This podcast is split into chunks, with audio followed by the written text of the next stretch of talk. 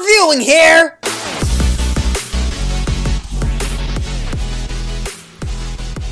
Buongiorno, everybody. Welcome to another episode of I'm Reviewing Here, a podcast where I discuss and go through all of Sight and Sound's top greatest movies of all time. Sorry, I screwed that up.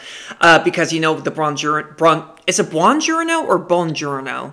Boner Joner? Joner? I can't do it. Italian, I don't know any Italian. I'm saying Italian because uh, I'm speaking in Italian because we, uh, I am reviewing an Italian film today. See what I did there? I'm so clever. Yeah, uh, but that distracted me. I didn't even introduce myself. Hi, my name is Charlie Fox and I am your host. No, I'm kidding. I kind of just wish I was named Charlie Fox because isn't that kind of like a hot name? That's also my stripper name. I was a stripper for Halloween one year, many years ago, when I was having a severe uh, depressive uh, existential crisis and i um, sorry if you heard that that was my phone. Um, that was my phone literally going yeah you were and you were really stupid.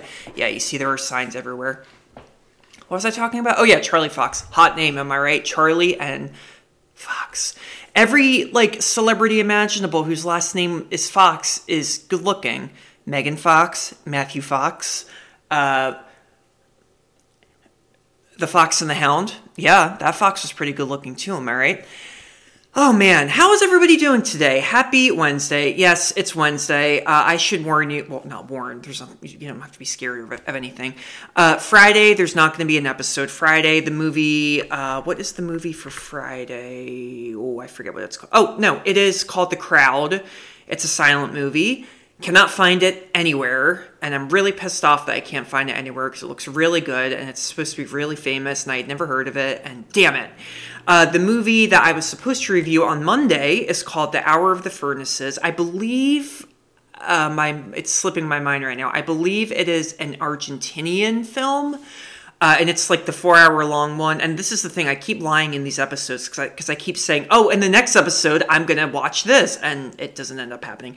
The Hour of the Furnaces uh, is this huge epic documentary that explores like civil and political unrest in one in one country and i forget which country it is it's either a country in central america or south america uh, it's on youtube in three parts the first part has subtitles because it's in Spanish. The second one is in Spanish with no subtitles, so I could not watch it, and I cannot find it anywhere else. So it's really disappointing. I hate that this keeps happening. You know, I have this whole schedule planned out, and then everything gets screwed up, and I hate it. But uh, you know what? These are hard movies. Some of these movies are just so obscure. They haven't, you know, come. Uh, I was going to say they haven't come to fruition yet, but that's not really the right phrase. I can't think out loud. You know why? Because also it's light right now. It's still light outside, and usually I review this at night so I can see myself and I can that can like I can concentrate when I see myself, but I can't because it's too damn bright out, so I can't even see myself. All I can see is this little garage band thing going doo doo doo, and it looks like a heart murmur. Oh, it's scary. Okay, shh. Okay, I'm good. Whew, I just hit myself. Good. Okay, good. Yeah, I'm also recording early. Uh, guys, when you cook, be sure to read the recipe in advance. I got home at like six o'clock today from work because I had to work late because I always have to work late where I work because I have a big job. And I was going to cook this amazing Turkish recipe. It's called Iskender kebab and you can get it anywhere in Turkey. I've never been there. It's usually served with meat, but obviously I made it vegan. I veganized it and I've made it before and it's delicious, but I forgot that uh, when you mix the vegan meat with all of, you know the yo- the yogurt and the tomato paste and all the spices, you have to marinate marinate it for two to four hours. So, fuck me. I'm so hungry already. Jesus, yeah, this podcast is is well. This episode, you know what? Look, I'm already like talking out loud about my feelings it makes me forget that I'm hungry, which is kind of a good thing. Yeah, it's really good. Oh man, it's a good week. Well, I have a lot of news to share on today's episode. I'm trying something new. Um, I do want to say one thing. Uh, if I'm too loud, guys, you can just turn the volume down. Okay. I was talking to him, I hung out with my friend last Friday night, and he was like, I love your podcast, but you're so loud in the beginning with your intro. I keep getting deaf. You're deafening me. I'm like, buddy, that's my shtick. Okay, I'm a loud person. I'm a loud person. And then we got into a big fight, and I bit off his toe. No, I didn't. Um, but yeah, no, a lot's been happening. Great movies in theaters right now. Evil Dead Rise. Did anyone see that movie? Holy potato blood. Oh my god, imagine if potatoes bled when you ate them. Oh, that'd be so nasty and messy. Yeah, one of, well, the best horror movie I've seen all year. I haven't seen a lot of horror movies this year, though, but wow, absolutely amazing. I cannot wait to see it again, and I already have hardcore crushes on the leads Alyssa Sutherland and Lily Sullivan, and they're both Australian. Oh my god, so hot. Beau was Afraid, the new the new movie by Ari Aster, who did uh, Hereditary and Midsommar the weirdest freaking movie I've ever seen in my life. Like like the weirdest. I've seen a lot of weird movies. This is probably top 3. I kid you not. It's 3 hours long. I'm still processing it. I'm still digesting digesting it. Did I like the movie? I have no idea. Should you go see it? Guys, I don't want to say yes, go see it, and then you come back and like threaten me with like lawsuits or whatever. I really am not going to say anything. I'm just going to say, uh, get ready that's a that's a, a, a warning and a compliment. Yeah, get ready. If if you plan to go see Beau is Afraid, you will. Uh, oh my god. Well, I can't. I was going to say a joke about the movie, but I can't because it's going to give it away. But um, anyway, let's get started, shall we, guys? Big deal. This is the 25th episode of I'm reviewing here. Can you believe that? 20 frickin' fifth episode and it's been a blast. Now, here's this new fun thing I'm going to do. I'm going to do this new segment every time. What's the arith- uh, arithmet- arithmetic sequence when it's like 25, 50, 7500? After every 25 movies, I'm going to do this new segment, and it's called um, Rank Time! Rank Time, but I have to scream it because that's I'm annoying. So every time I watch over 25 movies, I'm going to go back and I'm going to rank them because I do have ranking the greatest movies of all time in the description of this podcast, but I haven't actually ranked any of them. So are you ready? Are you ready? Ooh, this is kind of exciting. I got butterflies in my stomach and I got them in my uh, chest too. Yeah, they're flying up there. Maybe I'm just hungry So, All right, are you ready? Here we go. Rank time!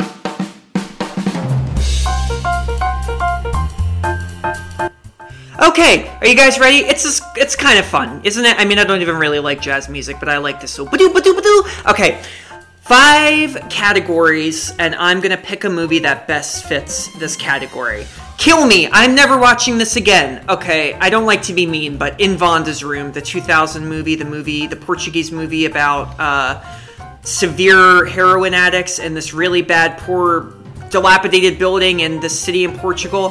Three hours long I don't even want to blink in the direction of this movie again. I'm sorry. I know it's an artistic film, and I know it has good intentions, but I uh, it was absolutely, positively dreadful. Sorry. Surprisingly disappointing. That's another category. Probably The Intruder. I have to admit, you know what? The Intruder did not stick with me, and it's French, and I love the, the director Claire Denis. Uh, too abstract for me. Too abstract, and not really in a good way. OMG, I actually enjoyed this. My Darling Clementine. That is the Western with Henry Fonda, directed by John Ford. That was one of the early movies I reviewed. I forgot the name of this movie, I think two episodes ago. I, I couldn't think about it. But yeah, you know what? I don't like Westerns. This one was so pleasant. It was very old fashioned in Hollywood and delightful and everyone was wearing cute little cowboy hats and there were horses and prostitutes and great story and Wyatt Earp and Henry Fonda was a god. I loved it. Jesus effing Christ. Morvern Callar. That Irish movie? No, Scottish movie? No. Oh god, what, what language were they speaking? I don't remember. What accent was it? I don't remember. Morvern Callar was the movie about the woman played by Samantha Morton whose boyfriend commits suicide and then she cuts him up and buries him in the mountains and then takes his money. Super, super crazy. Last category. The best so far, the best movie I've seen so far out of all these 25 episodes. Got, I just got like a lisp there. I'm sorry guys this is really really hard. I don't like doing this but uh, it has to be a clockwork orange i know. And it's like kind of a not an original answer because a clockwork orange like everyone's heard of that movie. Everyone's at least seen clips of that movie. It's a hollywood classic. That movie i will love until the day i die. It is so funny. It is so twisted. It is so weird. It is so magnificent. It is just so like satirical and over the top outrageous and daring and audacious and like gross, but in like the best way possible. And Alex DeLarge, Malcolm McDowell's character, is the most lovable, hateful villain in the history of cinema, and um, I just absolutely loved it. A Clockwork Orange. I already own it, uh, and I really want to own it on Blu-ray. I don't even really buy Blu-rays anymore, but yeah, that is my favorite so far. So that's it. What'd you guys think? Cool? Huh? Cool? Huh? Cool? Okay, well, if you didn't like it, you have to wait 25 more episodes, so I won't do this every time, okay? All right, that was cool. Let's get started on today's movie, art, shall we? Okay, today's movie I'm going to review is. What's it called? I forgot what it was called. Oh, I I, I'll tell you why in a second why I messed it up. Europe 51. Today I'm reviewing Europe 51. Take a listen. It was a name that sounded so sweet, so seductive. Synonymous with worth, style, power. Eh, got you there. Did you fall for that? There's no trailer for Europe 51. I can't find it anywhere. That was just the trailer for House of Gucci. Remember House of Gucci, that movie? Father, Son, and House of Gucci. I actually didn't like House of Gucci that much. I'm sorry. I mean, Gaga, my girl. My girlfriend, Lady Gaga, she's my actual girlfriend. She's the only concert I've ever been to. That's actually, that's not really, no, that's not true. I saw the Killers last year. What am I talking about? Well, Lady Gaga was the best.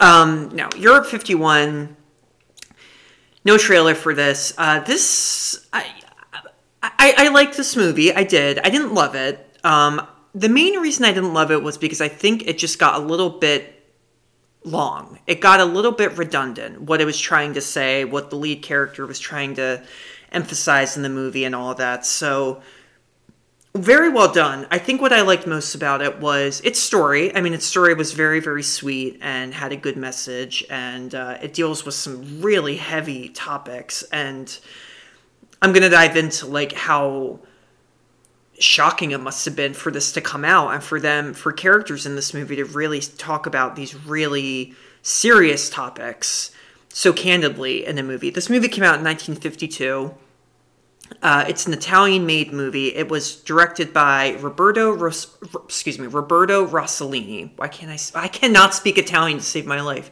Jesus uh, he co-wrote it with a bunch of people: Sandro De Feo, Mario Pannunzio, Ivo Perilli, Brunello Rondi. My parents just got back from Italy. Guys, I've never been to Italy. I'm dying to go. I have to go there next year. Like, I seriously have to go. Uh, Roberto Rossellini, he is a he was a very very famous director because he is one of the directors of Italian neo-realism. What is Italian neo-realism? Oh, I love talking about this. This is when I love speaking like a prick to you guys. Like, oh, I will talk to you about this. Um, makes me feel really badass. Just kidding. No. Uh, Italian neorealism. You may have heard of it before. It was a film movement. Italian neorealist films uh, basically depicted. Well, they they had a lot of qualities to them, but they basically depicted post World War II life in Italy from the poor uh, point of view, you know, like from the point of view of poor people, from the po- point of view of people living in poverty uh, in Italy. That was always the big thing. The movies, Italian neorealist movies, uh, they're very happy movies. No, they're not really. Uh, some of them, you know, they don't always talk about the war, but you know, the situation that these these characters were living in. That's definitely a big topic in uh, Italian neorealist films. These films were always black and white. They were always filmed on site. I mean, th- this this is it's crazy. I mean, just it, really does like take you back to post World War II Italy. I mean, these people that you know managed to survive uh, this regime, and and uh, you know the movies too. They they didn't really. Uh, Europe 51 is kind of an example, uh, uh, an exception. I mean, but Italian neorealist films they didn't really uh, cast huge big name actors you know they they weren't like that these were meant to almost kind of be like independent films like indie films but the big theme was that they have to be set in italy it has to be after world war ii and the people got to be poor that's pretty much it and also the films are a little similar to the french new wave in that they don't totally follow like narrative guidelines you know when i say narrative guide- guidelines it, it means you know back then a film needed to have a beginning, a middle, and an end. You know, that's what got it. That's what made producers buy it. That's what sold money. That's what got people in seats. The French New Wave, uh, this is not a French New Wave movie, of course, but like the French New Wave and Italian Neorealism, they are similar film movements, in my opinion, and that they kind of reject, you know, traditional storytelling in in a in a film in a filmic sense. You know what I mean? So they're really, really good. There's a lot of popular ones, and Roberto Rossellini, Rossellini there I said it again. I cannot say this goddamn name. Uh, he did a lot of them. He did a very famous movie called Rome Open City. There's a really uh, famous shot in that film where a woman is running down uh, a street and uh, the police shoot her, and then I think the movie spoiler. I think the movie ends that way. Uh, but that image is very, very popular. He did a movie called uh, Paisan, Paisan, which is on this list. It's on Sight and Sounds. I'm going to get to that. I think it's like 10 or 15 movies away. I don't know. Germany Year Zero, he did. I had to watch that in film school. Uh, oh, yeah. I remember that movie ending so tragically, and goddamn movies are so tragic. Uh, it's true, though. But uh, he was very famous. Europe 51 also known as Europa 51. That's why I stammered at the beginning uh, before I introduced this movie uh, before I tricked you into listening to the House of Gaga trailer. Uh, no, not House of Gaga, House of Gucci, Jesus. Europe 51, uh, this was a little different in that it's an Italian neorealist film, but it stars Ingrid Bergman. Ingrid Bergman, if you don't, if you're not familiar with her, she is one of the most was one is one of the most famous, iconic actresses of all time. She was a Swedish actress gorgeous, gorgeous, versatile woman. Uh, she was in a lot of Hitchcock movies. She is most famous, however, for Casablanca. You know Casablanca. Here's looking at you. You know that movie. It's her and uh, Booger, or I'm sorry, Bogey, Bogey, Humphrey Bogart. That was his nickname. Uh, one of the most famous movies of all time. She was in that, but she also won two Oscars. She, no, three Oscars. She won Best Actress for this movie called Gaslight, where she plays a woman who you got it. Is gaslit. Yeah, gaslit. Yeah, no one. I, yeah, I've like never used that sentence until now. That she did a movie called Anastasia about Anastasia. No, it's not the animated movie with musical with songs. This is like a real epic movie. I haven't seen it. And then I believe she also won Best Supporting Actress for Murder on the Orient Express in 1974, which was this big, huge star-studded uh, movie uh, based on the book by Agatha Christie. But anyway, Ingrid Bergman, though, you know, I was very surprised to see her in this type of movie uh, for many reasons. Because I only know, I only knew Ingrid Bergman from Hollywood movies, you know, and Europe 51 is not that. This is an Italian movie. Okay, some issues some issues I had with it. This is an Italian movie, but it's not an Italian. The version I watched is all dubbed in American and I think what's a little confusing, it's a few things. So this movie features Italian characters, and you can tell that they're dubbed when they're speaking American. I mean, obviously, you can tell that you know it, it, it, it's it's obvious. But then the majority of the movie does not have Italian characters. It has what appears to be American or like British sounding characters. So they are speaking in English. Uh, so I think there were two versions. I think obviously when the movie came out, they had one version that was totally dubbed all in Italian.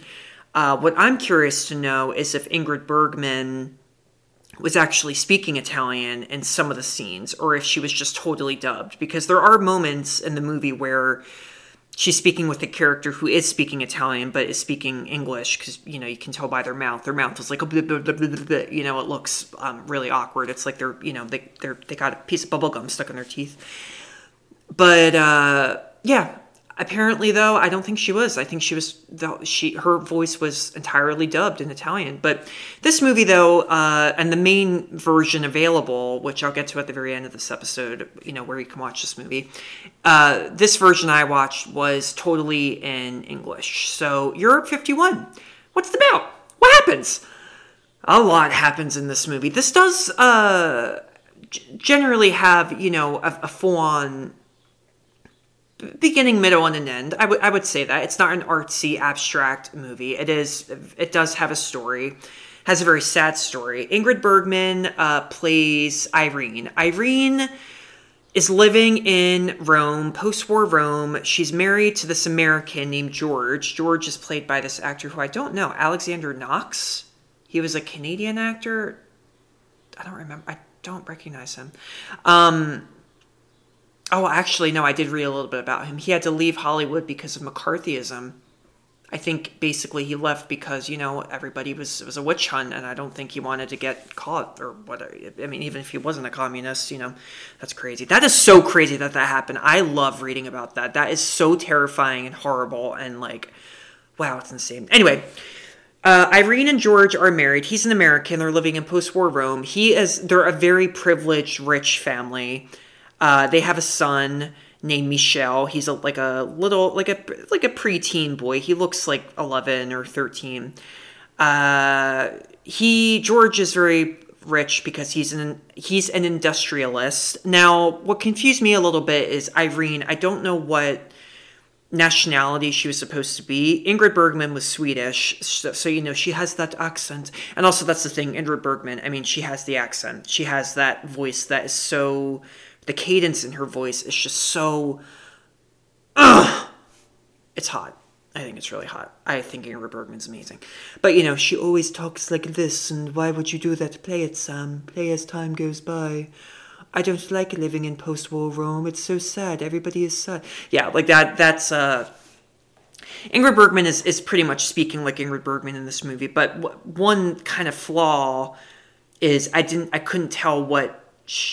Was she meant to be Italian? Was she meant to be American? Her mother in the movie comes to visit, but her mother's living living in England, and she has like a British proper British accent. So I don't know, a little bit of, of a flaw, but um, again, I, I, did, I didn't really let that bother me too much. But this movie starts off uh, not really painting Irene in a very good light. She, like I said, she's incredibly rich and privileged, and her son, Michel, is very sad. He's very depressed. When this opens up, she's uh, coming home late to this dinner party that she is throwing for uh, relatives and everything. And Michel is just so sad, and he just basically keeps going, you know, Mom, Mom, I need to talk to you. I feel I feel sad. And Irene is just very, very cold and distant. And she's just like, I can't talk, sweetie. Just go to bed. Like, I, I can't. And he just keeps going, Mom, please, like, I need your help. I, I and you're watching it going, what, what's wrong with him? And you're, you don't really know. But the truth is, is that she is just, you know, in her own world and she just wants to satisfy the guests that are coming, you know. So, and that's very, very obvious, you know, the, the, this instant relationship that you see she has with michel and uh, it gets really sad. Um, I do kind of want to give a little. I mean, this is a narrative, but just a narrative movie. But I do want to give a little bit of a trigger warning. michel uh, you know, cries his eyes out that night, and while they're having dinner, they hear a commotion, and someone yells, "Oh my God, michel He fell down the stairs! He fell down the stairs!" and they, they live in like this big rich apartment complex with like a spiral staircase and they find michel at the very very bottom of the steps. So george and irene they're freaking out and they rush into the hospital and he's in pretty bad shape. He's pretty banged up and they're like what what happened? He fell didn't he? And they soon I, I think irene soon suspects that michel may have tried to commit suicide so it's really really sad so she feels immense guilt and there's this really like tragic moment where she gets into bed with oh Ingrid Bergman is so good in this movie. She gets into bed with him in the hospital bed and she just is crying and she just says I'm so sorry like from now on we're going to we're going to hang out more and I'm here baby and I'm going to you know tell if, if if you're feeling down like we're going to have a big talk and I'm so sorry that you did this and I wasn't there for you. She leaves the room and then, you know, uh, the nurses rush into the room. Michel dies from a blood clot. Like right there, right after she promised that she would uh, be there for him more. Heartbreaking, absolutely heartbreaking. It's such a sad movie. And, and also, like, Europe 51 is very uh, daring, I would say, in that this came out in 1952 and the characters the actors are saying this is what i said in the beginning of the episode they're saying really big words like suicide or killed himself. Back in the day you weren't supposed to say that in movies. The same way you didn't say sex in movies you know you know in, in like a, a 40s movie if it's a love story you're, you're not going to watch them go let's go upstairs and have some sex you know? They won't even say let's make love they might, but it's kind of rare, you know. But in a, in a with a topic as as um, not pleasurable as suicide. Oh God, that was so stupid. Forget I said that. Um, what, what I mean, you, you got what I mean. You know, this this is a it's a very it's a very big move that Rossellini does in this film. He tackles these really horrible topics head on, and that's what I really liked about Europe 51. You know, and I think a lot of other Italian neorealist films, you know, they're the same way.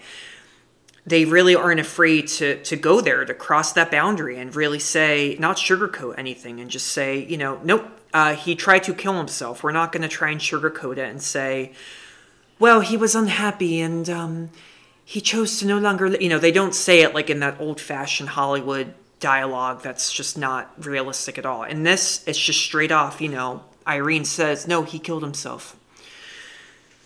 Really sad. So, um, Irene is a mess after this. She's bedridden. She is heartbroken. She just cannot stop blaming herself for what happened to her son. And you feel it. You feel it in this movie. And you do feel for Irene. Irene, you know, and and this is kudos to Bergman's performance. You feel for her. She screwed up. She screwed up massively, but you know, she's just so used to being rich and privileged that she just got lost in it. You know, I think she got lost in the life she was living and it's it, it is unforgivable in, in a way um, but you feel for her. You really, really do. It, you know, she's not this monster. She's not this horrible monster that you're meant to hate. And this is like a big part in, in the movie is, is uh, atonement that plays so heavily into this movie. So we learn a little bit more about some other characters. She has a cousin named Andre. Andre is a communist and he is very, you know, he's very political. He believes that, um, you know, there's going to be peace in this world and everything's going to be, you know, they just remember this is post World War II. So, you know, they just survived this hell. He feels like everything's going to be fine. Uh, and, you know, he also tells her in one scene, you know, there's this good sequence where they're, uh, she's in the car, she's blaming herself. And he says, you know, something really, really thoughtful, thoughtful and, and um, obviously relevant to today, which is, he tells her, you know, it, it it's not uh, your fault. It's you know, Michel's. It's not Michel's fault because he was just born in this society that he's had to endure for so long. He had to live through World War II and he's a kid. Do you know how unbelievably depressing that must have been for him? So it's not your fault. You know, he says like he had to live in fear all the time. And then I love so much what Irene says. She says, Why should children pay for it? Yeah. I mean, I love that quote. Why should children pay for it? Makes you think about that. That that quote, I wrote that down. That really, really hit me like emotionally because you see so many atrocities in the world, and when you understand that kids had to have to live through this, it's like, no wonder they have so many issues growing up. I mean, oh yeah, yeah, yeah. It's sad. Um, so Irene uh, kind of ends up going on this little existential journey in the movie, and she kind of gets more and more interested in humanitarianism. Uh, you know, she sort of gets introduced to uh, the poor parts of Rome, you know, like the poor neighborhoods, and she goes and you know the the home conditions that they're living in are atrocious, of course. She meets one character played by, I just have to call her out, uh, or name her, not call her out, that means I don't like her. Name her, the actress uh, Giulietta Masina. She uh, was one of the most famous Italian actresses ever. She was married to a director named Federico Fellini, who was uh, like a god, what, the best and she starred uh, in a whole ton of his movies too. She was kind of compared to be to like Charlie Chaplin in a way because of her facial expressions. So good. Anyway, she kind of has a small role in this movie.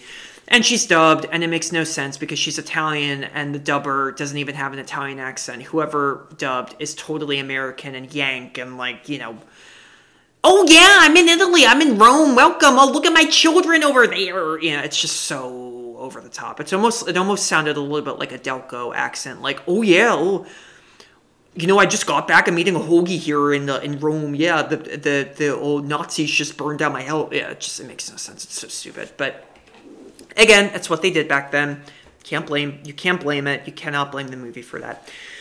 So Irene, uh, you know, she gets more and more in touch with these people. She meets someone who takes her to the factory where they're all working, and she just becomes so disturbed by how all of it works. And and you know she takes in uh, a, she becomes really close with a prostitute named uh, Inez. Inez I think is how you say it? Yeah not Inez Inez uh, who's a prostitute and is also of course living in horrible condition. We later find out that she's dying of tuberculosis and Irene is just completely gutted again. And and you know she keeps asking herself why is this happening? Why I, I just want everyone to be happy. Why is there so much misery? It's not fair you know? And you see this change. I mean talk about a character arc. This character arc that bergman uh, does with her with irene. Is just so remarkable. Uh, it really really is.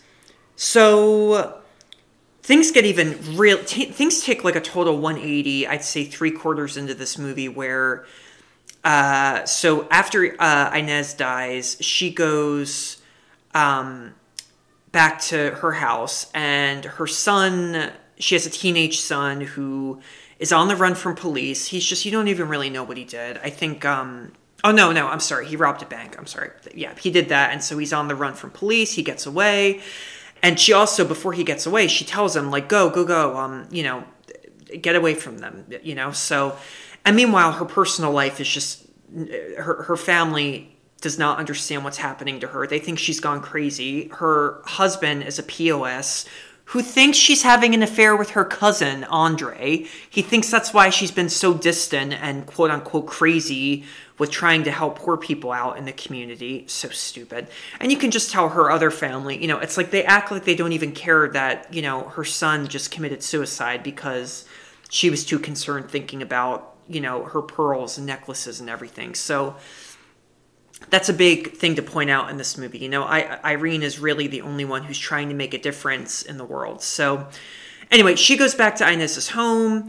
Her son escapes. Uh, the police come, and she basically gets arrested because they're like, "Well, what the hell? Why'd you let him go?" You know, and um, he later turns himself in, and Irene again just bursts out crying because you know, again, it's just another person who is just trying to survive and got caught and now he has to pay the price too. And so she is just like completely shocked. What happens next is just unbelievable. She gets taken to a mental institution. Yeah. Her husband puts her there. The police basically put her there because they're like you know well i think she's just really hurt because her son just died so let's not arrest her. Let's just put her in this institution and and they'll fix her there it's so infuriating. It really, really is. And, you know, kind of a, a bit of a pessimistic thing that Rossellini points out in this movie is that the church in the movie is kind of against what Irene is doing. You know, she meets with a priest in one scene and she tells him, she, she tells him, ooh, what's this quote? I love this quote that she says. Only through love will we find salvation together. You know, she says that. She also says the only way not to be selfish is to love each other and ourselves. Oh, see, there's so many good quotes in this movie. But she tells the priest that, and the priest basically says, you know, oh yeah, well that's great, you know, like you're doing God's will, but remember, like we got to follow some rules uh, in life, and it sucks, but you just have to do that. Basically, he says it's great what you're doing, but you got to stop helping the poor people out uh, because you know you're looking, you look bad right now, and look where you are, and you have to be with your husband, and it's very sad. But you know what? Irene does not give up. And when she's at this institution, you know, she ends up becoming like a saint to all the other uh, uh, patients there. You know, there's this really oh creepy sequence where when she first goes to the institution, Rossellini sets it up that, you know, she's walking through and the music's playing and all the patients are staring at her with these like death eyes. And I think it's because maybe she's rich. I think maybe that's why they kind of look at her like, oh, like, well, why the hell are you here? You know?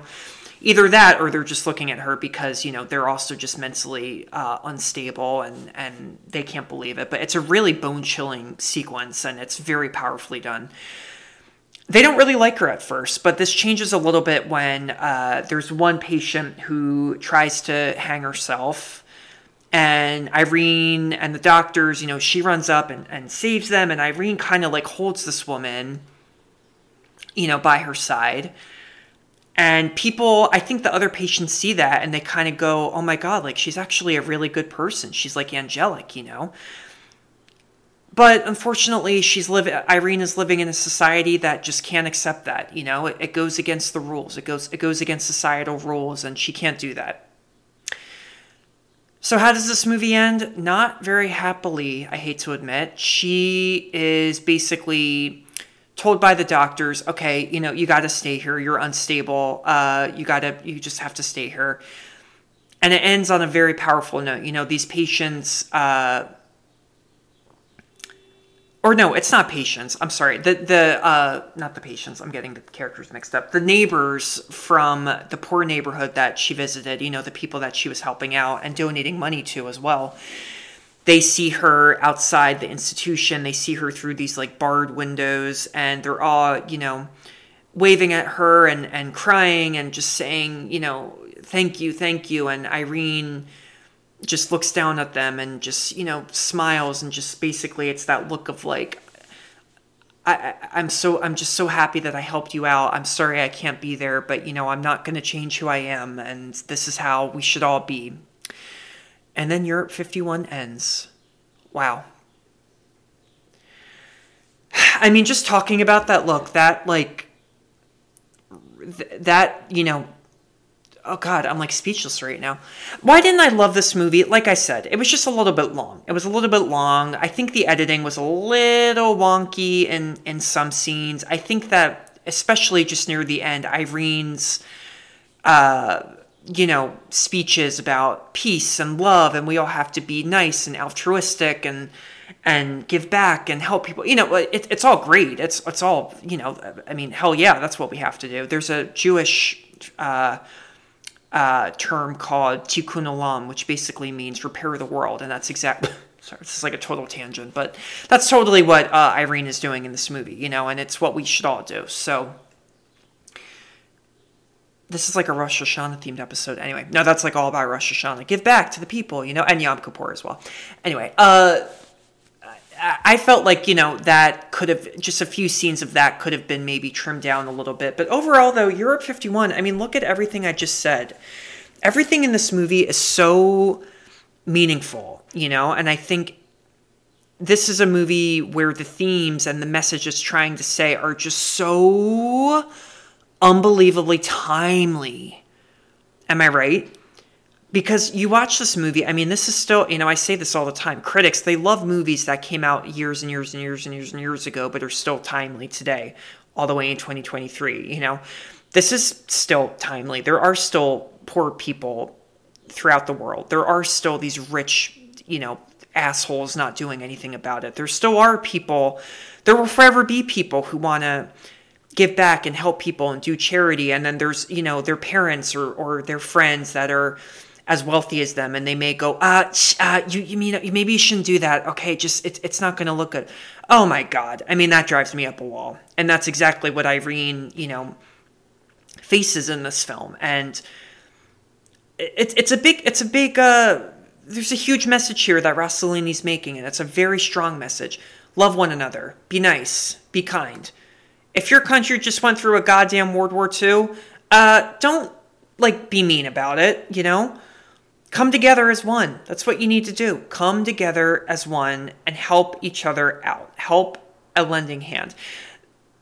This movie, too, I, I did a little bit of research. It wasn't really like controversial is kind of like a big word, but there actually were some critics, and there were a lot of people in Italy who uh, were a little bit, they didn't really like the movie's approach with how the church is treating Irene's character in this film you know? And they didn't really like the communist you know this oh god communism you know this is like right when communism was slowly becoming like you know a huge deal uh, in the world. So i don't think they like that. I don't think they like the they didn't really well yeah they didn't really like that andre was a communist and i think they were worried about the advice he was giving her and they were worried that might uh, motivate some people to maybe you know go home and say mommy i want to be a communist too.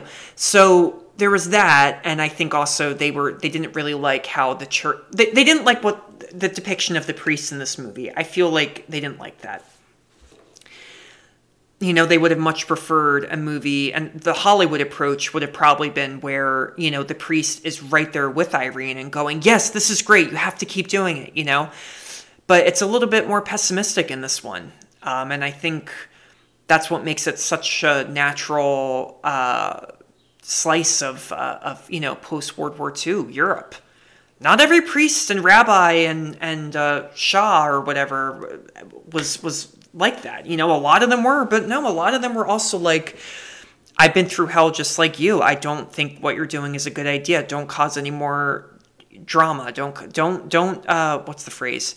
Heat the pool? No, stir the pot. Yeah, stir the pot. That's what I meant to say. Heat the pool. That's a cool thing to say, though stop heating the pool. You're gonna be a jackass. You know, like that's kind of the whole uh, thing that Irene continues to face in this movie.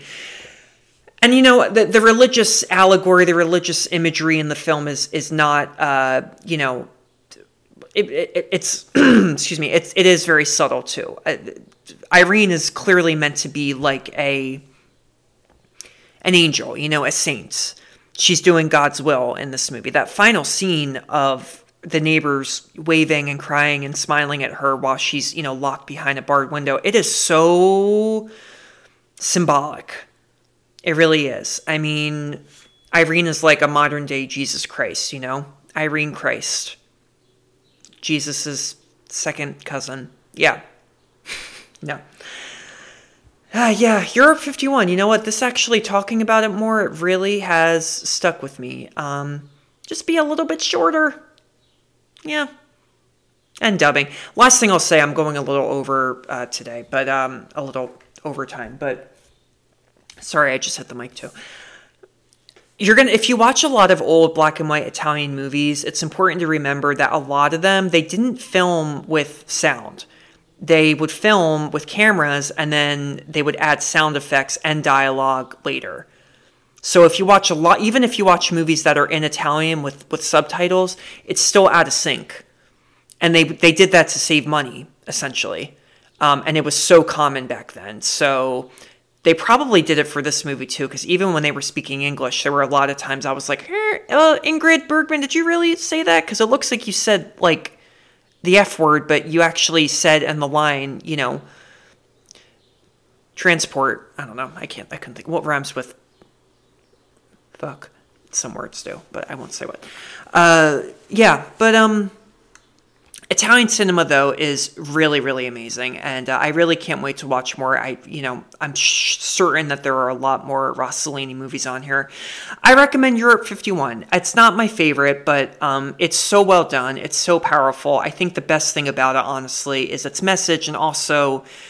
Ingrid Bergman's performance. I mean, rest in peace to this actual saint of a person. I mean, of a human. I mean, like, not only was she beautiful, she just there there are scenes in this movie that break my heart, and Ingrid Bergman never overacted in her performances. She never did. Everything she did was just so natural and real and you just you you feel Irene's pain. You feel her wanting to just repent for her son's suicide, you know, and and just do better in the world. And and I think her character is just so good. I think it, it is just a fantastic character.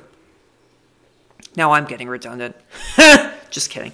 Europe 51, where can you watch this movie? Uh, you can watch it on the Criterion channel. But Matt, Bussy, I don't want to get the Criterion channel. Why not? Get the Criterion channel. It's great. They have so many amazing, endless movies on there, and they have interviews with directors and actors who are in these movies. They have so many bonus features and all that.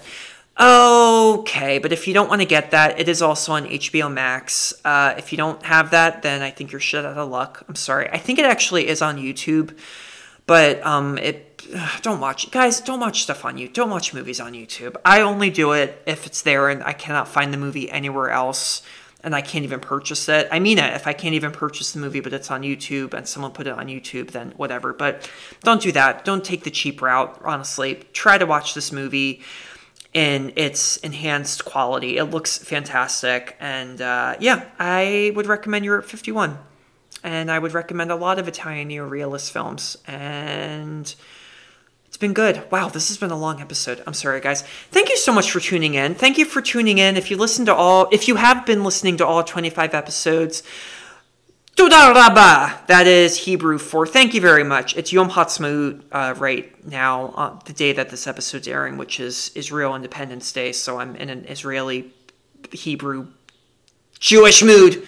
Okay, shalom. No. Um, yeah, uh, thank you guys so much for tuning in these past 25 episodes. I'm not done yet. I got a lot more, and I really hope you uh, stick around please don't remember to rate. I mean, please remember to rate, review, and subscribe to. I'm reviewing here. New episodes are every Monday, Wednesday, and Friday. Uh, like I said, no episode this Friday, but I can promise. I can pinky swear promise. Next week is a full week of movies, and I'm so looking forward to them. This has been great, you guys. Stay safe out there. It's really scary out there. It's always scary out there in America or wherever you are because life is scary. As we see in this movie, life is scary. But movies really can change you, and I hope that you're enjoying this as much as I am. And I know I say that every at the end of every episode, but you know what? I'm not original, and I'm trying to, okay? I had to carry my old toilet downstairs, and the stupid wax melt or whatever it's called got stuck to the carpet, and I could not get the wax melt off my fingers. Okay, so annoying. And I had to use my fingers yesterday to make bagels, Jerusalem bagels. All right, I'll shut up now. Thank you guys. Have a good rest of the day. See you next time. Bye bye.